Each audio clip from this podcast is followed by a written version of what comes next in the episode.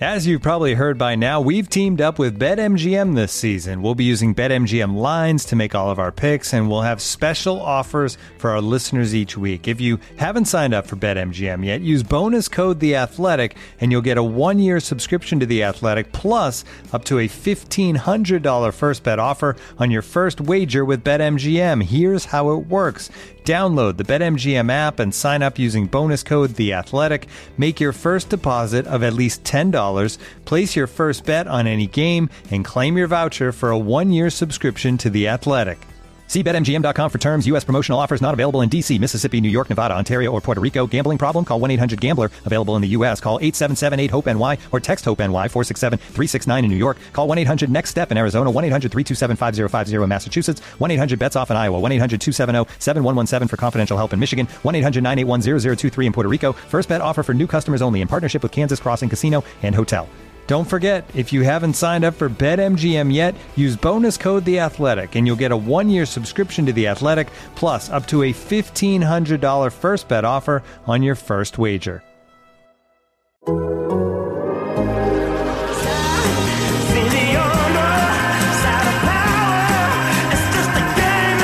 755 is real with David O'Brien and Eric O'Flaherty is on the air now.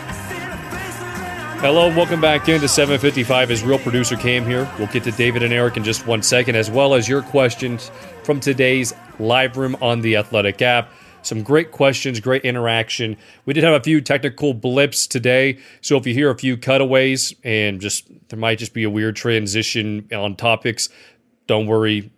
You guys will still get the picture. Just want to keep you guys abreast of that. But as always, for those of you who came to the live room for the first time today, thank you so much. For those who always tune in, thank you as well. For those who want to join us in the future, make sure you follow David and Eric on Twitter at DOBrienATL and at EOWeb34 for updates when we're going to go live. And also make sure you subscribe to us on Apple, Spotify, wherever you get your podcasts. We usually try to give you guys a heads up when we are going to host a live room in the week. And also make sure to check out our YouTube page. We have loads of content over there, previous shows, great video content for you guys to tune into. That link is in the description. So without further ado, here's David and Eric. And as always, thank you guys for tuning in. Evan D, what's up? Hey guys, um, thanks for doing the uh, the space again. I guess my only question is, uh, how much longer of a leash do you think Ozuna has in the cleanup spot before they either you know slide him and d'Arnaud and Ozzy around? Because uh, I know he got a couple walks last night, but it's after that first week and a half of the season, his uh he hasn't really had any extra base hits or anything like that. So that's really my only question. Yeah, he hasn't been swinging it too well. Um, you know, it's one of those things where I think they want to leave him there, show confidence in him, and get him going. But you know, at this point, I'd agree with you. It might be worth shaking up just to take some pressure off of him. Um, I mean, it's not that's not an easy role to hold down in the cleanup spot.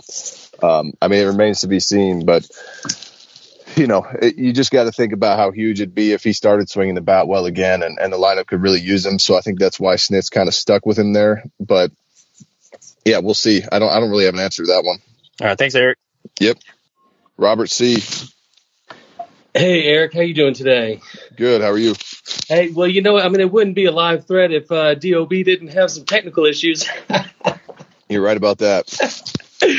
uh, I love it. That first one was my favorite uh, of all time. Um, uh, I sent a, a, tweet to, to Dave earlier today because something I feel real strongly about is something I learned uh, with Bobby uh, and that the big four um, used to talk about all the time is is the value of patience and uh, sticking with guys, sticking with lineups, sticking with staffs, even when they're struggling, struggling, especially when they're struggling sometimes, right? And how that can pay off. And you know, uh, I, I referenced the kind of immediate return psychosis of our society these days and how even with seeing it, you know, two years ago, Freddie struggling early on uh, after COVID, and then ultimately coming through with an MVP. How uh, last year You know, uh, we were, you know, watching all watching the closer struggle and struggle and struggle, right. and all of us got there. And uh, and even then, he really uh, stuck with the guy, and it paid such great dividends. Uh, and the last question, even with Ozuna, is a guy who has been out for a year due to his own fault, of course, um, but has got to work his way back in. He's not going to move him anytime soon, I don't think. Well, you know, I mean, it kind of goes for me. If he'd had a really bad spring training, it'd be one thing, but they've seen him swinging the bat really well this year. Um, and and you made a great point with Will Smith. Look at look at how much that paid dividends in the in the postseason. Mm-hmm. You know, having having that guy struggle through the season, everybody's getting impatient with him. But what you know as a manager, and and you know watching, is that how bad you need that guy, guy in that role at, at some point in the season. So that's you know, it. I mean, it's it's like you know in the bullpen. The worst place to be in the pen is pitching and wondering if, if you have a bad game today, if you're going to lose your role or lose your job or go to the back of that conga line and and be pitching the fourth inning tomorrow. Um, any manager that shows that patience with guys, um, it always seems to pay off. At some point, you got to cut the cord. You know, if, if it's if a guy's not turning around or relievers giving it up every time they come in the game, um, but it's kind of an art, you know, sticking with guys and showing that confidence mm-hmm. in them without it getting to a point where it really winds up hurting the team. So it, it's not an easy job, but I think that's what Snit's trying to do with Ozuna right now is is show him that he's his guy, he's who he wants there, and and the team needs him. So give him as many opportunities as he can. Well, and and it's more than that is that he's got to know. He's got to figure it out himself. And the only way to do that is to give it the time it needs to develop. And right. I think that's the great value of Snitker that I absolutely love is that when everybody else is freaking out, all of us, including myself, that he is like an elephant and everybody else is, you know, kind of you know, scurrying around this this this solid, uh, kind of wizened uh, manager who just doesn't feel the need to listen to all that noise. Yeah, and you see managers that manage to answer questions, and those guys, you know, their players don't have confidence in them. Um, you know, we w- we would call it the panic button in the bullpen. You'd have a starter that had been kind of shaky. He'd just be warming up the whole team in the third inning and it, that what that does is that sets panic and, and tension and pressure throughout the whole team. And most of those teams, you know, you, you never really see them stabilize. It's kind of, and I think honestly, that's why it's hard to manage in New York because, you know, it's yeah. answering questions from some fans and, and some members of the media. But in New York, it's amplified so much that a lot of managers cave and you see the season turn into a shit show and, and the lineup's crazy every day. And well, uh, that, that's just how like it goes. That. Atlanta could be like that as well, and that's uh, and that's why I love having a guy like Snitker right. in there. Right. Listen, uh, you gotta you gotta understand that Snitker doesn't give a shit what is being said right. on social media. exactly. Okay? I think people we get a little inflated sense of our our uh, importance, and and and I'm saying we. Yeah. I, I mean, I think he hears me more than he hears you guys, but he doesn't even give a shit what I say. So he sure doesn't give a shit what people are saying on Twitter. He right. Just, it, That's just, it. it does not matter. It does not matter to him. His boss is Alex Anthopoulos. They talk every day. Alex Anthopoulos' boss is Terry McGuirk. He's the one with the pulls the purse strings It has the money what we say out here and what is being said on social media just doesn't matter because Snit won a World Series last year when people were saying all year long that he was screwing up and couldn't manage. They won the World Series and they've got the fourth best attendance in the major leagues after being second last year when everybody said it was because they opened their ballpark earlier. Well, they're fourth this year, and everybody will say because they won the World Series. Well, it all goes hand in hand. They got better yeah. attendance than the New York Yankees do and the New York Mets do. So right. they're doing something right, and they're making money hand over fist. So well, you, he's you just gotta not going love, to get caught up in what people are saying on Twitter. You gotta love Dave that you know you know when AA goes to Snit, and he goes, "Hey, you know, don't you think we should?"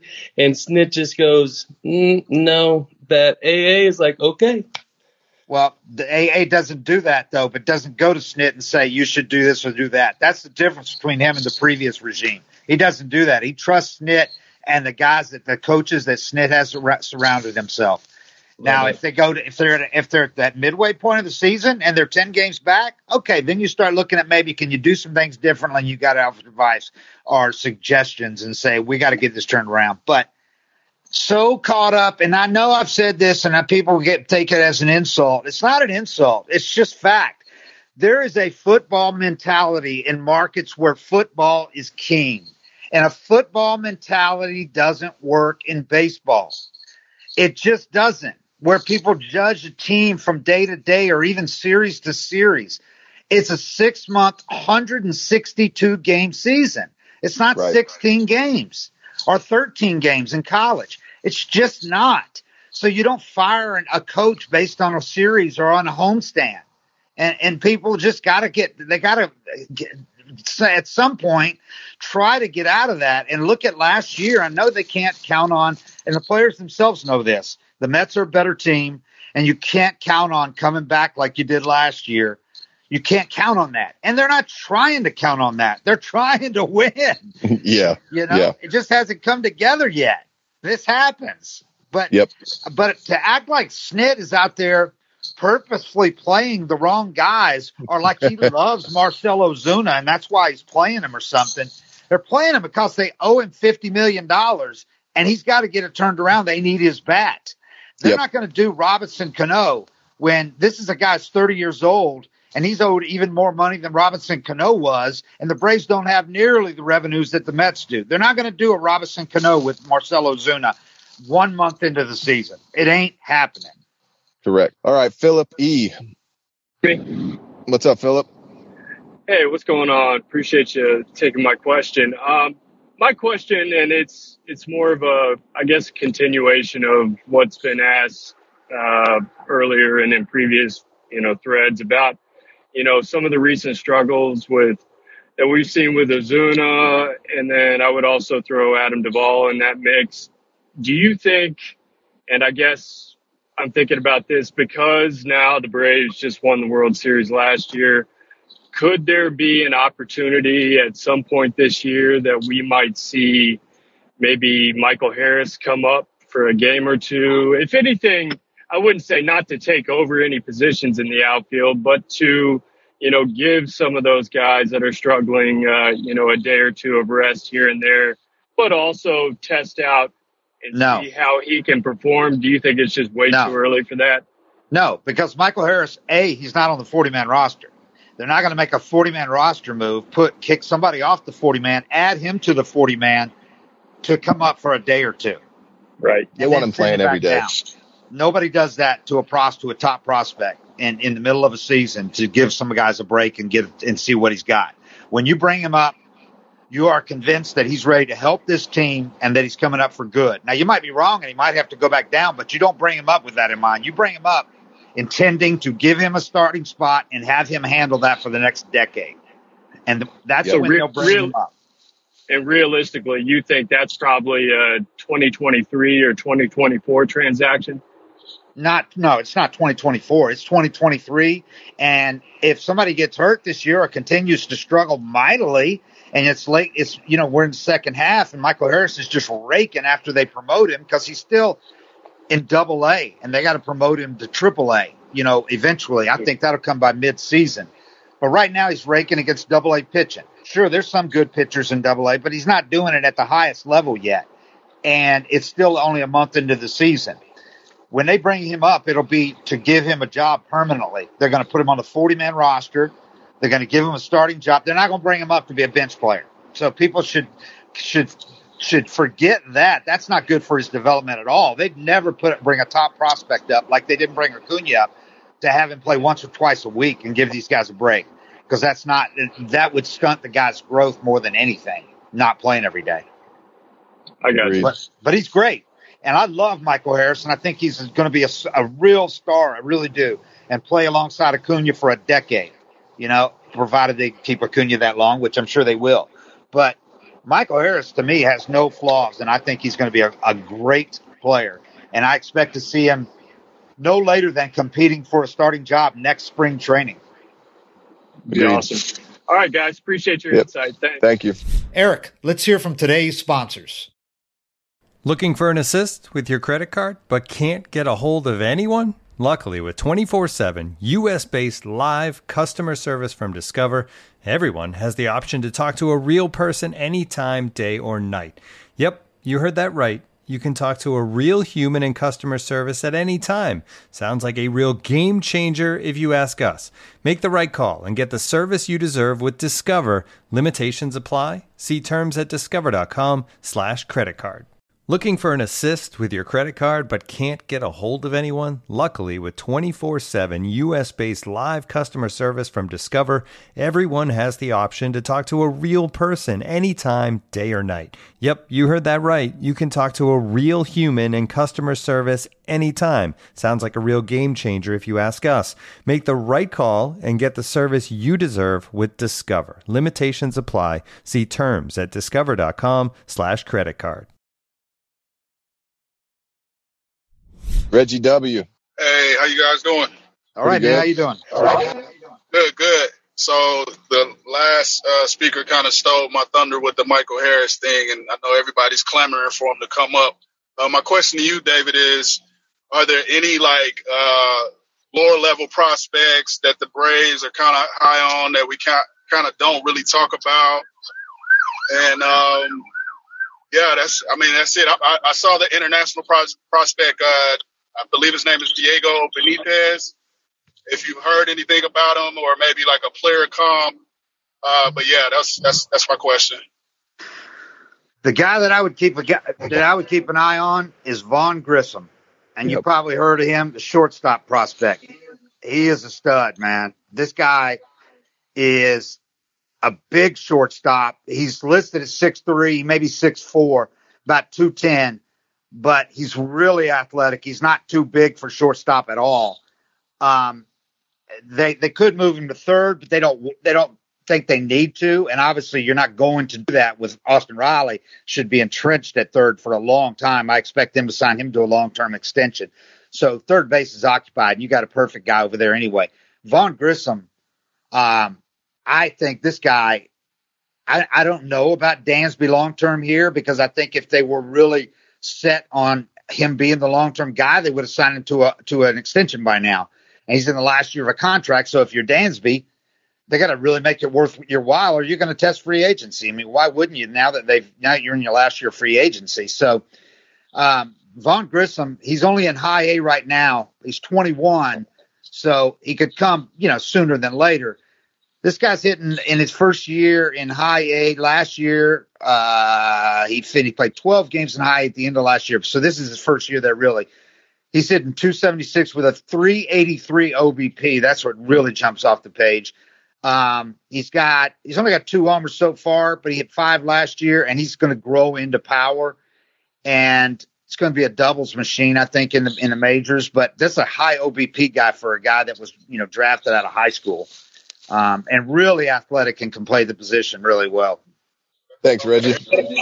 Yeah, no problem. Cody G. Hear me?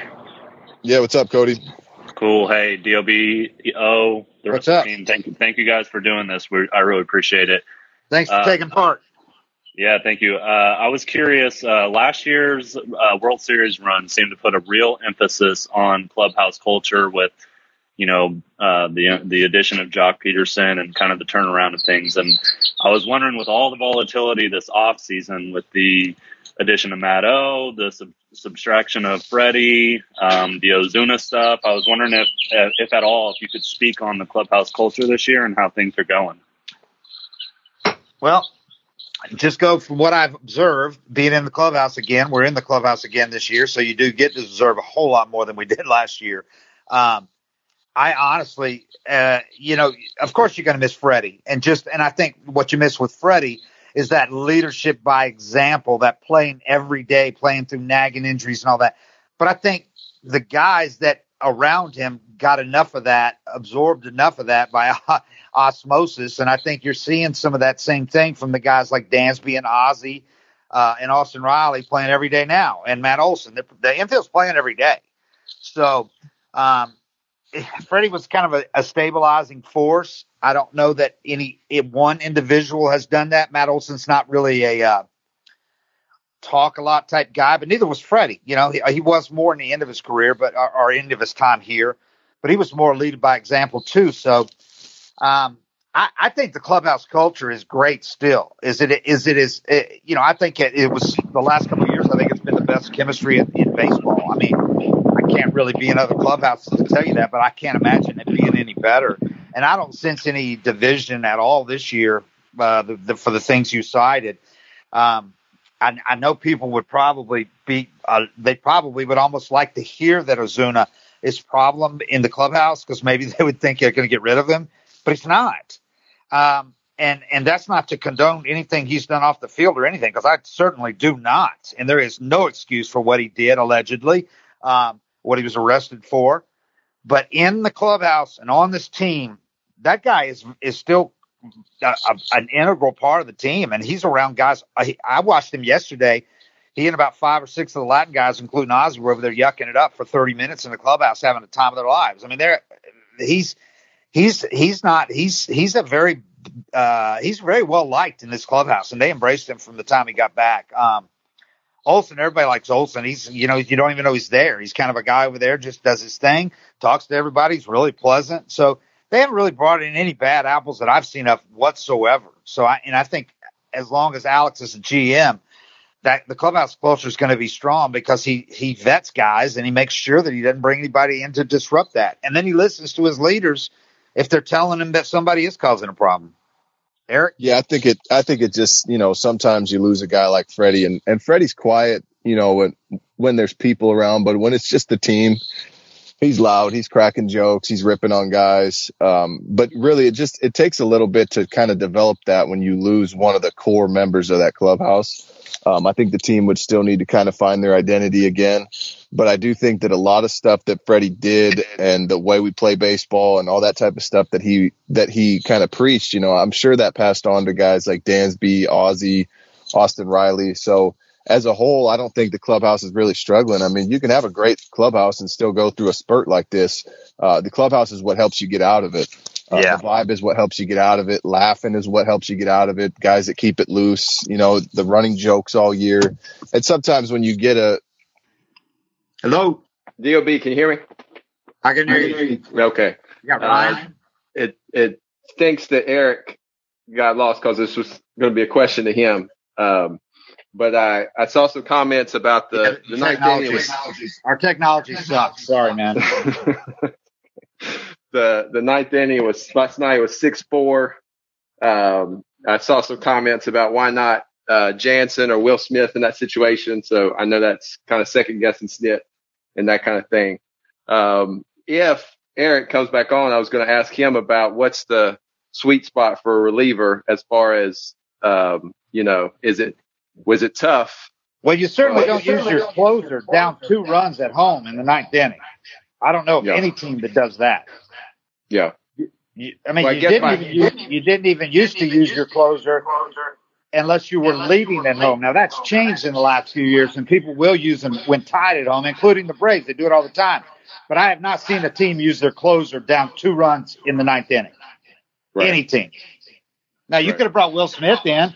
I think didn't he just pitch the night before? I have to get my book out. Yeah, th- well, they had the uh, off day.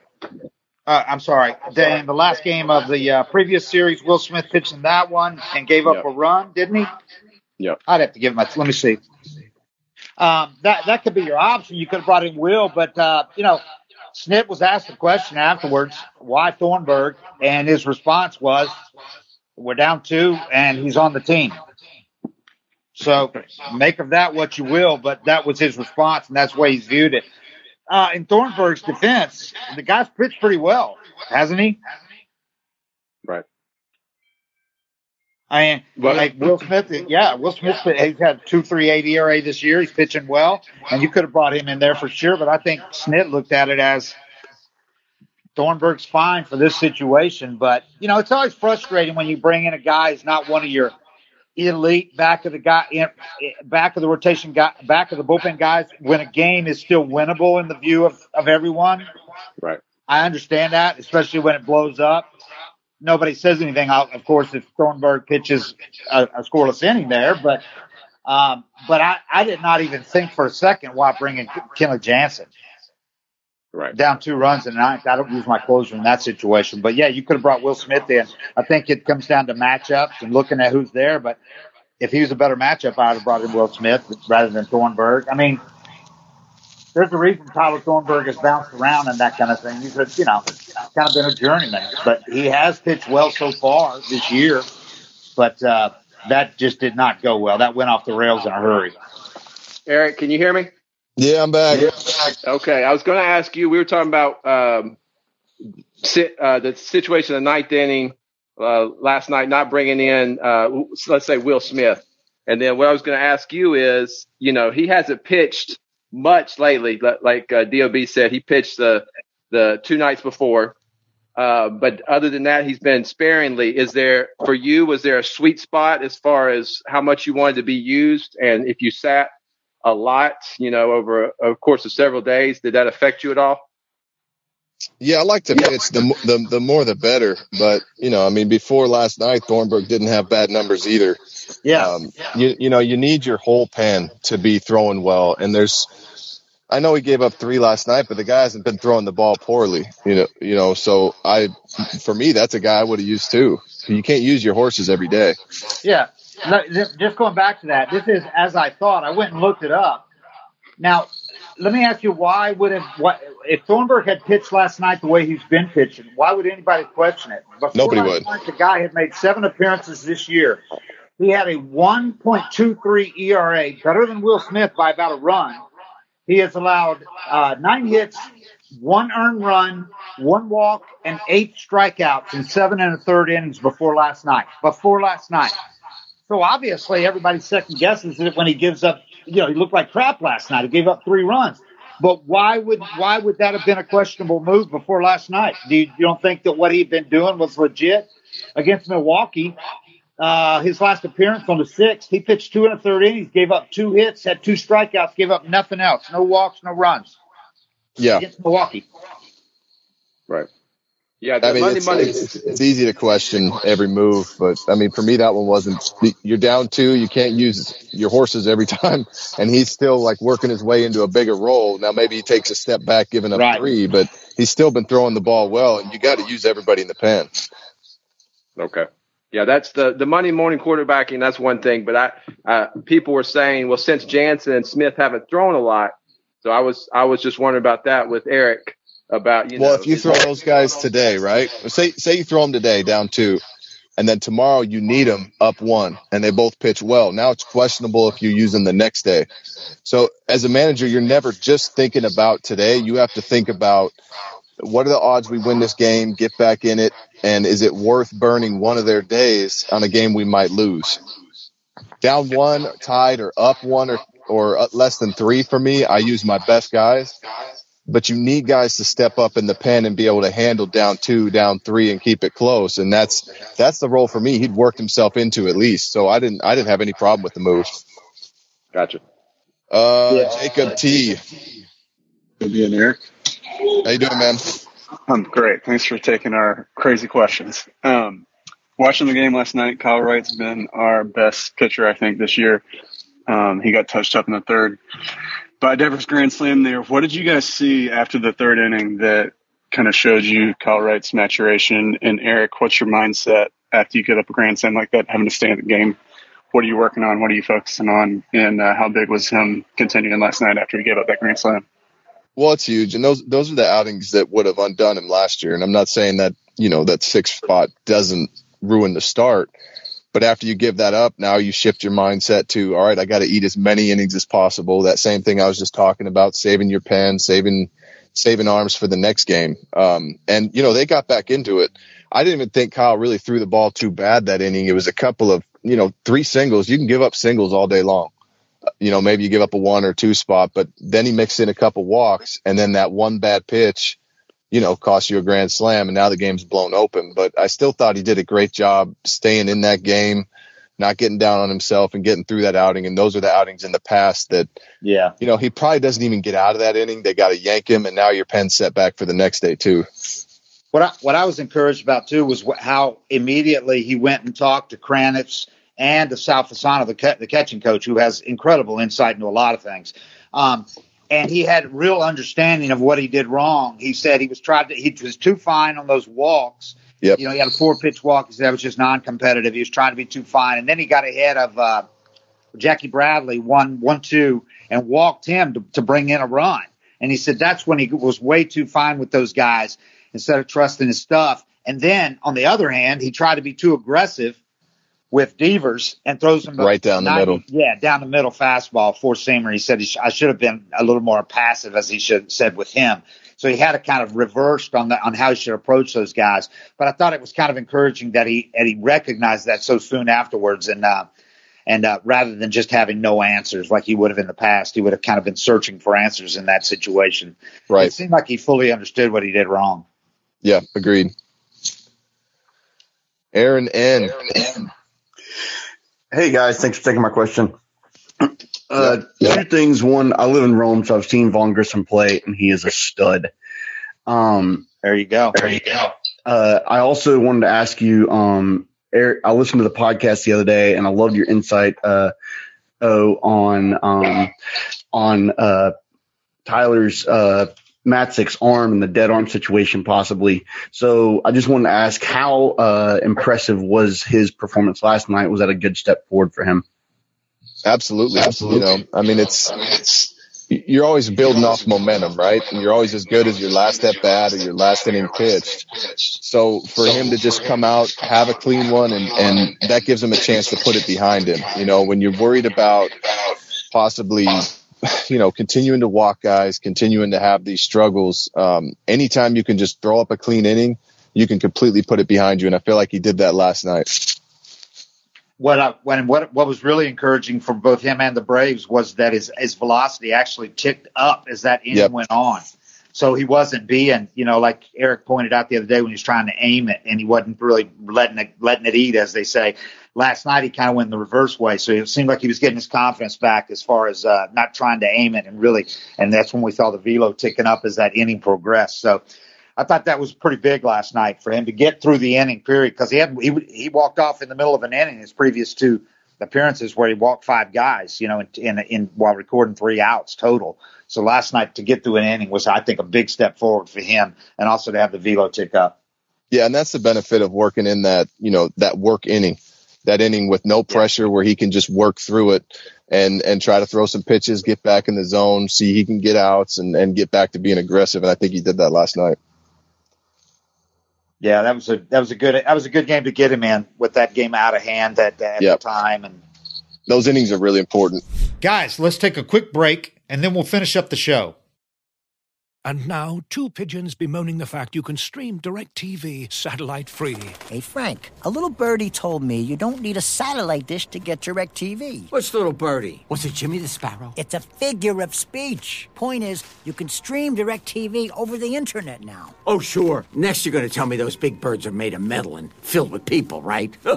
you mean airplanes? Stream DirecTV without a satellite dish. Visit directv.com. High speed internet service required. Terms and restrictions apply. And now, two pigeons bemoaning the fact you can stream DirecTV satellite free. You see this? A family watching baseball on DirecTV with no satellite dish in sight. Let's heckle them. You call that changing the channel? Choke up on the remote, buddy. I hope getting all these games on DirecTV makes up for your mother not pre-chewing your sunflower seeds. DirecTV has the most MLB games. Visit DirecTV.com. Claim based on total games offered on national and regional sports networks with choice package or higher. Availability of RSNs varies by zip code and package. High-speed internet service required. Terms and restrictions apply.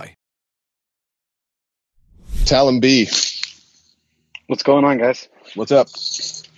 So uh, I know we touched on a prospect uh, a little earlier, Michael Harris, um, but another prospect that I am curious about um, is Drew Waters. Um, you know, he came up last year, or not came up, but he was talked about heavily last year as being the next big thing with Pache, and just haven't seen anything from him. Um, I know he went down with, uh, I think, a hammy earlier this season, but came back and still had the same power. I'm wondering if uh, we'll get to see him before the end of the season if the corner outfielders continue to not produce as well as we had hoped. Okay, well, he was the next big thing. It was more, you know, a couple of years ago because last year's stock really dipped because he had a pretty bad year at Gwinnett last year. If you looked at it, um, 22 years old. He had been at Gwinnett for 26 games the previous year, um, or 2019 rather, because there was no previous in 2020. There was no minor league He spent the uh, he spent the year at the uh, alternate site, and I think he's one of those guys that actually got hurt by not having minor league games in 2020, where it helped a guy like Michael Harris facing major league pitching and AAA pitching at the alternate site instead of being an A ball like Harris would have been. I thought Drew Waters was hurt by because he would have been a double A that year and maybe moved up to triple A by the end of the year if there had been a season in 2020. So he comes back last year, 2021 at Gwinnett, and the numbers were just pretty bad. He hit 240, 329 OBP, 710 OPS. He had 11 homers.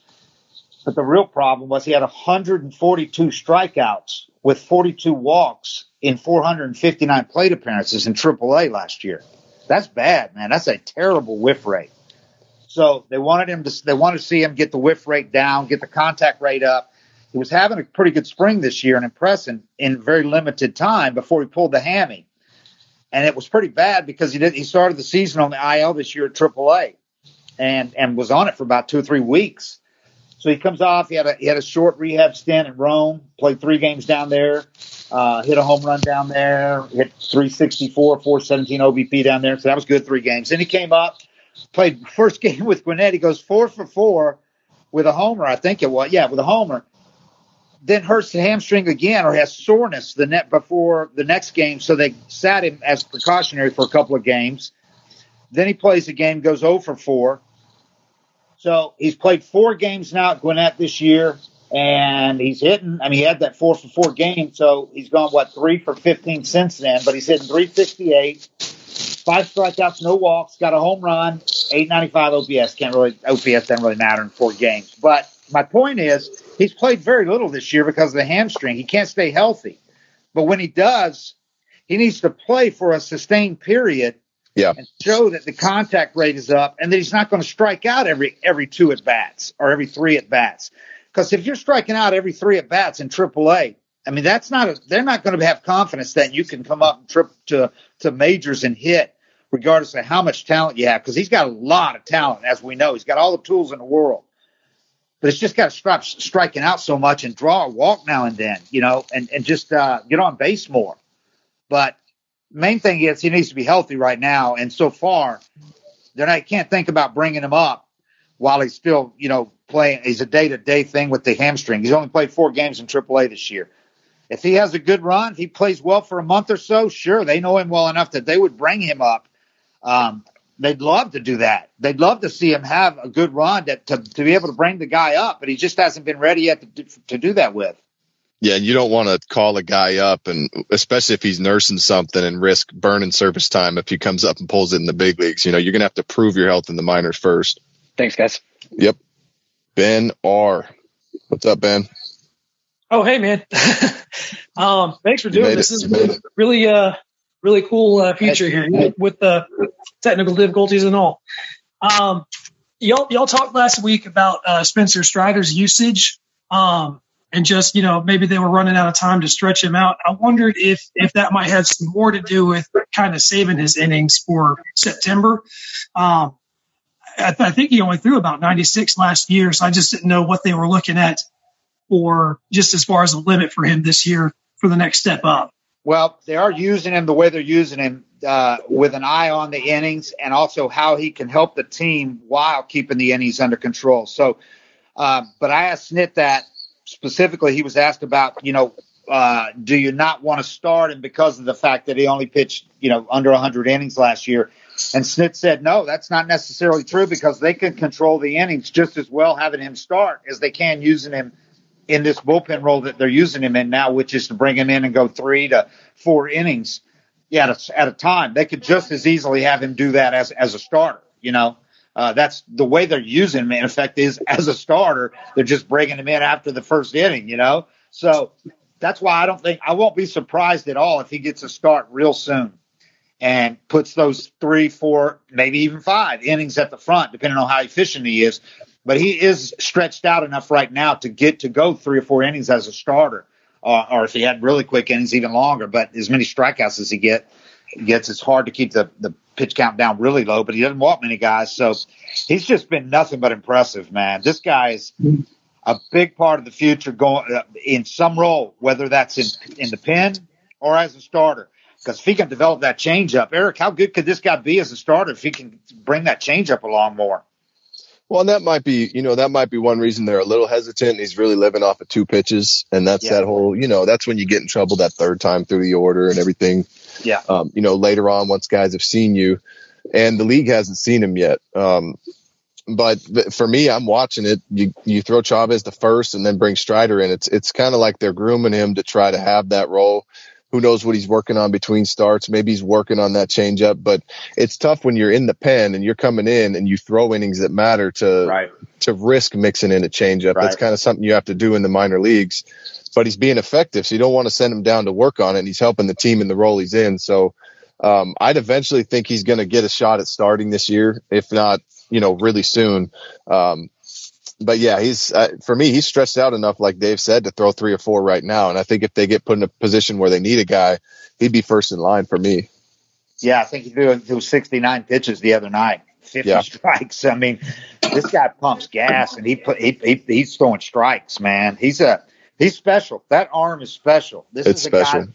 This is a guy that's probably not even six feet tall, but he is he's wiry strong. He's really built his body up during the TJ surgery rehab and as as as Kenley Jansen noted to me, because I would have never noticed this, he's extremely flexible. So on top of being really strong, he's flexible. And I think that's why he can probably generate ungodly amounts of velocity for somebody that size, uh, and who, who had TJ, you know, less than three years ago. Um, he, he's special. I think this guy, uh, whatever role, they're going to have to think about it, and they're thinking about it a lot about his future role. But but uh, it's almost like he's he's got too good of an arm and and strength to to just have as a reliever, but he can help the team so much right right now. And as Snit said, these innings are really good for his development. I think pitching in these innings in big games with games on the line because that's he's been pitching in some close games at the major league level. I think is much better for him for him where he is right now than blowing away hitters like he did last year in the minor leagues because he really has nothing else to prove in the minor leagues unless he goes there specifically to work on a third pitch and, and again as a starter. That'd be the only reason to have him in the minor leagues. Yeah, you don't, you know, you're not gonna, you're not gonna learn, you're not gonna learn a lot throwing, just blowing away minor league hitters like Dave said. And with his stuff, you know, it's that's that only reason is to go down there and mix in changeups and try to work on that because that whole third thing through the order is not going to matter in the minor leagues if you're just overpowering the hitters. So I think they've got him in a good role right now. And, you know, there's a ton of value in a guy coming in in the third or fourth when you're down two runs and keeping mm-hmm. it right there for three or four innings as well. So it's not necessarily like his innings are getting wasted. He's, he's a valuable piece the way they're using him too.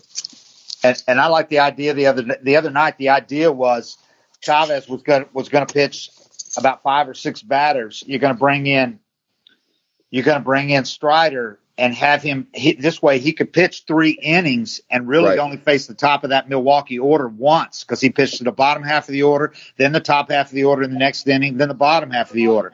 And then if you got if you still got some pitches left, that's gravy, and you can face the top half of the order again.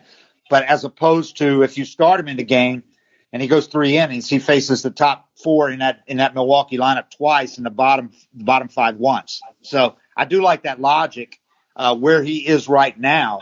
You know, you're, you're, you're kind of spoon feeding him, bringing him along a little more, a little more, giving him a bigger role. And so far, yep. he stepped up to every challenge. Thanks, Ben. We got any more questions? Madison M. hey guys, can you hear me? Yeah. Yes, sir. Okay, yeah, thanks for doing this. Hey, you know, my question, I guess, is you know, looking at the on base percentage rankings for, you know, the MLB. I think Braves are in the bottom third. Um, I know with the the dead and balls and stuff, that's probably kind of changing a lot of teams' approach as far as uh, you know the home run ball. Do you see that you know the Braves having to address that you know at the trade deadline or, or maybe down the line in free agency, or maybe it's just a change in approach they need? Yeah, they've got too many. They got too many big strikeout guys on this team, and not enough. And Freddie, that you do miss Freddie there. Although Olson has got a ton of walks, so but you miss Freddie's patience and working hitters and all that. Um, um, but really, it's the guys like Dansby, Duvall. I mean, you got those two of two, those are two of the top three or four strikeout guys in the National League right now. They're piling them up. So, but other guys are too. You know, Ozzie strikes out a lot for a guy, you know, for a little dude that hits for, you know, hits for good average. He strikes out a lot too. Um, you do need to get more guys on the bases, and it's not something you're really going to do in the middle of the season. I don't think you're not going unless you can trade for a high OBP guy at some point.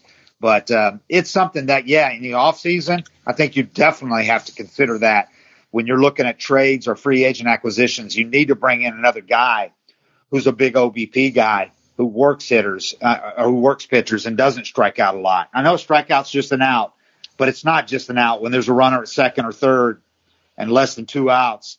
And especially at third with less than two outs and a ground out could get the guy in or a, or a sac fly could get the guy in we've just seen this Braves team too many times leave those runners on base so far. You know, they had a terrible stretch there before the big inning in New York where they just could not get a guy in. And that was shades of last year. And the big difference last year when everything came together in, in, in the last two months, that was one of the things that came together. They started hitting with runners in scoring position and it made a huge difference. I mean, they, they started doing everything well, but the guys they brought in were doing it now, Freddie was doing it. Everybody was doing it at that point. Duvall was, you know, among the league leaders in that. So, yeah, it hurts. It hurts. Your strikeouts are more glaring when you're not getting those big. Any guys get are not getting those big hits with runners in scoring position. Those strikeouts just become like a noose. You're just like, oh God, not again. Yeah, and I think you know mainly the approach has to change, and it, this is affecting the whole league. You know, like Statcast is having to recalculate home run distances they had Aaron Judge's at 454 yesterday because of how it left the bat, but it really only went 410. Um, and I think the risk reward of striking out and hitting homers it has completely changed because you get a guy on first and second, no outs, and three guys fly out to the track now, or one guy strikes out, and the next guy hits a ground ball, and then the, then a guy hits that that big ball that gets you the three spot, and now it's getting caught at the track. So it's it's kind of like it, it's too fast to expect guys to be able to adjust their approach because they're getting the balls they want and they're hitting them and they're winding up at the track. And that's the difference between a three run homer and just another zero. And it looks like, you know, you got this shitty approach, but really with the balls changing, um, guys are going to have to start leveling out their swings and hitting line drives and focus on moving runners and getting them in kind of more old school baseball. And the fact that it just happened overnight without any kind of spring training or, you know, practice reps for these guys is, I think it's hurting the Braves a ton, but it's it's hurting every team around the league. And eventually, I think teams are going to adjust. Um, but it's it's not a move you can make or a trade you can make for an OBP guy because the whole league's used to certain balls getting out, and their offenses are built for it. So it's going to take some time for the for the offenses to adjust. With runners yeah. in scoring position, the Braves are hitting 225, which is tied with the White Sox for 21st in the majors, but they only have a they say they only have a 301 OBP, a 693 OPS. This is where they led the majors last year, OPS runners in scoring position. And a big thing, a big problem there, as we mentioned, is this is the strikeouts. They've got 288 strikeouts in a thousand, a thousand and eleven at bats with runners in scoring position. That just kills you, you know. Striking yeah. out with, with runners I'm sorry. Let's see. With runners in scoring position, they they are. That's their overall overall strikeouts. And runners in scoring position, they have how many strikeouts? 59 in 227 at bats. Um, that is bottom 10 in the league the OBP and the OPS, like I said, with runners in scoring position last year was where they just they killed teams. I mean, and and they're not so far. They're not doing that. And Duvall is a guy that's led the majors in that category, especially with two outs last couple years. And he's really struggling to get going. Period. So, you know, just a couple of these guys could get going and lengthen the lineup. It'd be totally different. But so far, you haven't had more than one or two guys going at one time at all. And again, we saw this early last year, and they got out of it but a lot of that was making those trades they made in July. Those guys really helped them get out of it, especially after Ronald Acuna got hurt, because Acuna was the only guy hitting early last year until uh, Riley heated up mid late April, and then Freddie got going in May. So, but that that was really about it before they started, you know, after the break, really started heating up. Yeah, it'd have yeah. to be a deadline thing because there's there's no acquisitions to be made right now. Yeah, yeah, they're hitting uh, runners in scoring position. Let me get this right for you. Braves are hitting right now. They are only 216, which is 24th in the big leagues. And the teams they're ahead of, surprisingly, the Blue Jays are, also bad in that. So it tells you it's really early in the season. But the Blue Jays are the only team below them that's actually any good. That's that's actually off to a good start. The other teams below them, with runners in scoring position, White Sox, Royals, Red Sox, Orioles, Pirates. Mm. So tough and, to win like that. And the teams at the top, the Dodgers, Guardians, Angels, Brewers. You know. Yeah. All right. Last question. We got Chuck M. Hey, uh, yeah, guys, we're talking about the guy, the, the the trades that were made last year and the guys that got brought in, and and what a big turnaround we had in the second half. Um, and and one of the words we always hear is chemistry, and that's hard to define. But do you guys think that maybe as we uh, continue on in the season that the chemistry is going to get better, and maybe that's a problem yes. right now that's just not gelling real well yet? I don't know. I mean, it's it's hard to gauge chemistry. It's hard to, you know, teams have good chemistry and play bad for a couple weeks. Clubhouse chemistry you know? is good, man. Yeah, I don't I don't worry about the chemistry. And you know what? The, the one thing that helps chemistry the most is winning. So it's kind of like a chicken or the egg thing. But uh, I don't, you know, it's it's not like they brought in anybody really new. They got the same core. I'd assume the chemistry's still good. They're just struggling to get the big hits. May you're talking about chemistry on the field, like the teams clicking together. Is that what you're talking about? Because the chemistry in the clubhouse is fine. Yeah, the Chuck's not, gone, but yeah, if you're talking about things clicking on the field, yeah, I think that really hasn't been in sync yet. As as the players have said, it's like they do one facet of the game or two maybe, but they don't put it all together yet. And that was the problem last year when they couldn't get over 500 for so long. Is when they pitched well, they usually didn't hit well. When they hit well, they usually didn't pitch well. You know, that was they didn't really get it going together until after the All Star break last year. And so far, they haven't put it together for any kind of a stretch at all. They haven't had a three game winning streak, man. They also haven't had a three game losing streak, but you know, kind of sputtering along, there's no way you're going to catch the Mets because the Mets have shown no signs of really falling off. Maybe they will at some point, but I would not guarantee, I would not uh, bank on that. And the strikeouts, by the way, the Braves are third overall in strikeouts in the majors, 288. They're tied with the Reds for third. But the Angels have even more. Of course, the Angels are hitting bombs and, and, you know, the Angels are getting it done with, uh, with, in a lot of other ways too, pitching, I mean, they're hitting getting some big hits. No hitter uh, last night. Trout, Ohtani, and then last year they get a no hitter from a, what a 22 year old Detmers. Jesus, man, his 11th start, he throws a no hitter. They got. Yeah. I mean, Perry Minasian right now is hands down the executive of the year in the major leagues right now. We thought he'd get a turnaround, dude. I said that guy just needed to be a GM because he's the best, one of the best baseball minds I've I've talked to, and he has gotten it turned around in two years, less than two years. Yeah, that was a crazy game last night. You see Rendon hit a left-handed home run. Left-handed home run, his first at bat ever left-handed. I don't care How if you're throwing 54. I have no clue. Some guys are just special. How do you do that? Jesus, that was yeah, that was phenomenal. That was phenomenal. Uh, yeah. So just look, I'm just looking at these overall numbers, and uh, yeah, their OPS is uh, OPS is killing the Braves this year. I mean, they're 11th in the big leagues, but last year this was a team that was way up high because they had a good combination of of OBP and slugging. So, uh, it you know, it's really early. It'll come around. Somebody, but they got to get some of these guys going, man. Some of these guys that were carrying them last year. Dansby had the had a career year last year for most of the year, and he he, he uh, kind of tailed off late, but he's got to get going now, man. And Duvall's got to get going. They've had a lot of situations that they have not taken advantage of. Yeah, and you know, sometimes it's just it just takes one guy to step up and get that big hit. And then somebody else steps up and, and it kind of builds that momentum. And as you're struggling and nobody's getting the big knock and those big situations keep slipping away, guys put more and more pressure on themselves. I'm sure they're feeling some of that right now. But again, this isn't the team I'm I'm too worried about. All right, guys, that's today's show. Thank you once again for tuning in. Make sure to subscribe to 755 is real on Apple, Spotify, wherever you get your podcast. Make sure to follow David and Eric on Twitter at DOBrienATL and at EOF34. Also, make sure to find our YouTube channel. You can find that link in the show description. We will see you guys later in the week with another episode with David and Eric.